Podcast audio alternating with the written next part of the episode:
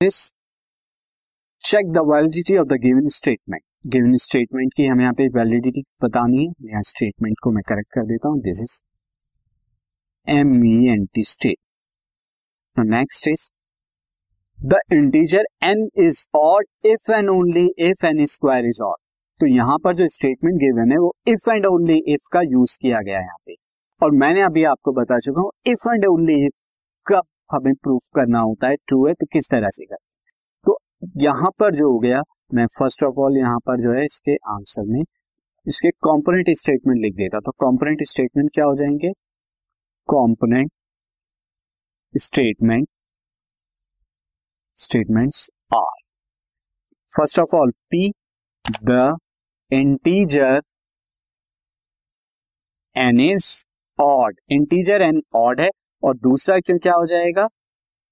N square यानी integer N square जो है हमारा इज़ ऑड ये हमारा हो जाएगा। तो फ़र्स्ट ऑफ़ ऑल तो हमें यहाँ पर शो करना होगा दो बातें। First of all if P then Q एक तो ये बात हमें शो करनी होगी। दूसरा आपको क्या शो करना होगा? इफ़ क्यू देन पी ये दोनों आपको शो करनी तो अब मैं पहले फ़र्स्ट वन वाला शो करता हूँ। फ़र्स्ट वन वाला हमें शो करने के लिए यहाँ पे हम दिस वन ये शो कर तो फ़र्स्ट वन वाले के लिए मैं यहाँ पे क्या ले लूँगा? The integer n is odd तो यहाँ पे हम क्या ले लेंगे? तो से let P is true P क्या है? ट्रू मैंने ये ले लिया। अब मैं शो करूँगा यहाँ पे देन क्यू इज़ ट्रू तो यहाँ पे मैं डायरेक्ट मेथड ले रहा हूँ। डायरेक्ट मेथड का यूज़ कर रहा हूँ यहाँ पे। आप पढ़ चुके हैं डायरेक्ट मेथड डायरेक्ट मेथड का हमने यूज़ किया और यहाँ पे मैं ले रहा हूँ पी को ट्रू ले रहा हूँ और अब मैं प्रूफ करने वाला हूँ क्यू भी ट्रू है। तो like P is true this implies that n is n यहाँ पे क्या हो जाएगा? N is odd integer odd integer है। दिस इंप्लाइज दैट एन को मैं एक ऑड की तरह ट्रीट कर सकता हूँ, जो कि क्या हो जाएगा? Two b plus one where b is any integer any integer भी, कोई भी एक इंटीजर है। अब n two b plus one हो गया।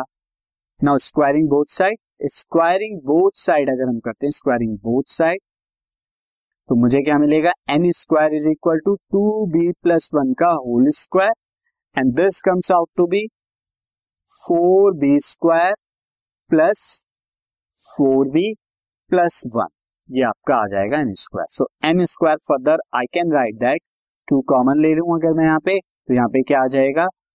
Two b square plus two b plus one.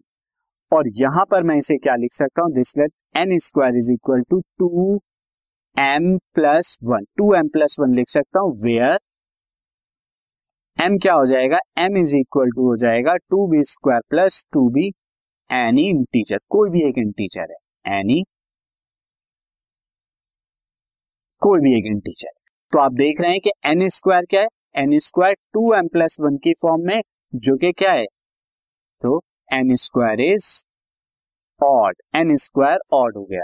That is this implies that Q is true तो hence यहाँ पर क्या हो गया? ये बात ठीक हो गई कि if P then Q is true ये जो है हमारा ट्रू हो गया इस बात को।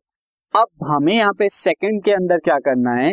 सेकंड के अंदर आपको यहाँ पर इफ़ क्यू देन पी ये आपको जो है शो करना है। यानी कि if n square is odd then n is odd ये हमें प्रूफ करके दिखाना है। यानी कि if n square is an odd integer then n is odd integer n be एक ऑड इंटीजर होगा, ये हमें बताना। तो इसे शो करने के लिए मैं यहाँ पर क्या करता हूँ, मैं कॉन्ट्रा पॉजिटिव का यूज़ करता हूँ। मैं contrapositive contrapositive method का यूज़ करता हूँ। कॉन्ट्रा पॉजिटिव मेथड का हम यूज़ करेंगे। और कॉन्ट्रा पॉजिटिव मेथड में हम यहाँ पे क्या यूज़ करेंगे, हमारे पास स्टेटमेंट स्टूडेंट मैं फिर से रिकॉल करा दू। The integer n is odd if and only n square is odd तो अब इसको मैंने पहले क्यों ले लिया? बाद में मैंने पी ले लिया। तो अब कॉन्ट्रा पॉजिटिव मेथड से हम क्या करेंगे? If Q is false if Q is false ये हम क्या करते हैं? एज्यूम करूँगा। और मैं यहाँ पे क्या प्रूफ करूँगा? पी इज़ फॉल्स यहाँ पे। पी इज़ फॉल्स तो अगर यहाँ पे क्यू फॉल्स है, यानी n square is an odd integer so let n square is an even integer यानी जस्ट मैंने उसका, अगर ऑड इंटीजर नहीं होगा तो क्या होगा? फॉल्स है अगर चीज़ तो इवन इंटीजर हो इज़ एन इवन इंटीजर यहाँ पे हमने ये लिख लिया। सो एन स्क्वायर एक इवन इंटीजर है तो यहाँ पर हम जो है दिस इंप्लाइज दैट ये मस्ट है स्टूडेंट अगर एन स्क्वायर इवन इंटीजर है तो therefore n must be even n must be even होना चाहिए। तो दैट मीन्स यहाँ पर आपने लिखा कि क्यू जो है क्यू फॉल्स है तो भी क्या आ रहा है? पी भी फॉल्स आ रहा है। फॉल्स का मतलब क्या हुआ? N is not odd n odd नहीं है। जब आपने क्या लिया था? N square is not odd जब आपने ये माना कि n square is not odd यानी कि वो क्या है? इवन है। तो हम ये कह सकते हैं, हमने यहाँ पर ऐसा होने के लिए एन को मस्ट है कि इवन हो तभी ये बात हो सकती है। और ये थ्योरम भी स्टूडेंट क्लास नाइन्थ के अंदर आप ऑलरेडी ये पढ़ चुके हैं क्लास टेंथ में भी आपने इसको यूज़ किया है कि अगर किसी और कोई नंबर इवन होता है तो उसका स्क्वायर भी इवन होता है। और अगर कोई नंबर ऑड होता है तो उसका स्क्वायर भी ऑड होता है।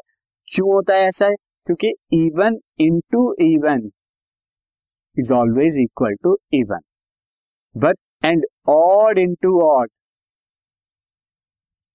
is always odd होता है इस केस में।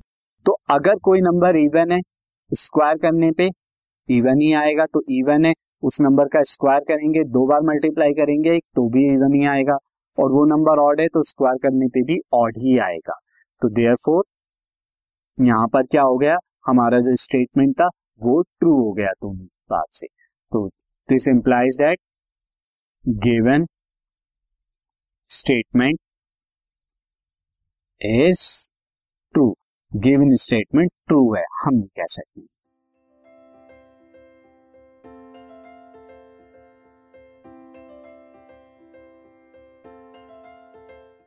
this podcast is brought you by Hubhopper शिक्षा अभियान अगर आपको ये पॉडकास्ट पसंद आया तो प्लीज़ लाइक शेयर और सब्सक्राइब करें। और वीडियो क्लासेस के लिए शिक्षा अभियान के यूट्यूब चैनल पर जाएँ।